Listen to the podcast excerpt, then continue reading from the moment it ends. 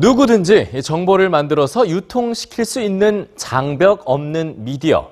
네, 이 소셜 미디어는 이제 가장 광범위한 소통의 장으로 자리를 잡았는데요. 페이스북의 하루 이용자만도 약 13억 명이라고 하니까 온라인으로 공유되는 정보의 양 또한 어마어마하겠죠. 하지만 이 소셜 미디어가 확산되면서 이를 감시하고 또 통제하려는 움직임 또한 늘어나고 있습니다. 소셜 미디어의 유통을 막으려는 나라들 뉴스G에서 전해드립니다.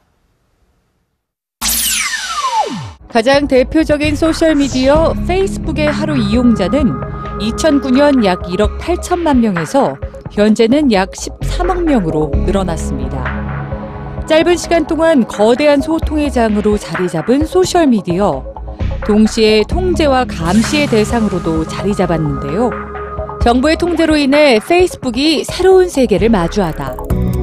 하노이에 사는 한 베트남 청년은 자신의 페이스북에 엄마의 자장가란 시를 올린 이유로 체포됐습니다. 시의 내용 중에 공산주의를 비판하는 부분이 있었기 때문인데요. 이에 페이스북 측은 국가가 허용하지 않는 콘텐츠는 제거하라는 베트남 정부의 요구를 받아들였습니다. 중국 정부는 2009년부터 페이스북 접속을 차단했는데요. 트위터 등의 소셜미디어 채널도 중국에서는 접속이 안 됩니다.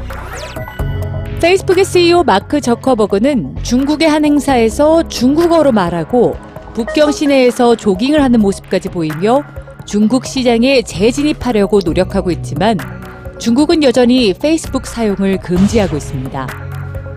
중국 정부의 소셜미디어 차단을 만리장성에 빗댄 거대한 방화벽. 이 거대한 방화벽은 날로 두터워지고 있는데요. 최근 트위터는 투명성 보고서를 통해 각 나라 정부가 사용자 계정 정보를 요구한 횟수와 삭제 요청 건수를 공개했습니다. 2012년에는 거의 없었던 정부의 통제가 최근엔 크게 늘어난 걸 확인할 수가 있었죠. 자유로운 소통의 장으로 점점 성장하고 있는 소셜미디어, 또 이를 통제하고 감시하려는 정부. 이 두 권력의 갈등은 앞으로도 커질 것으로 전망되고 있습니다.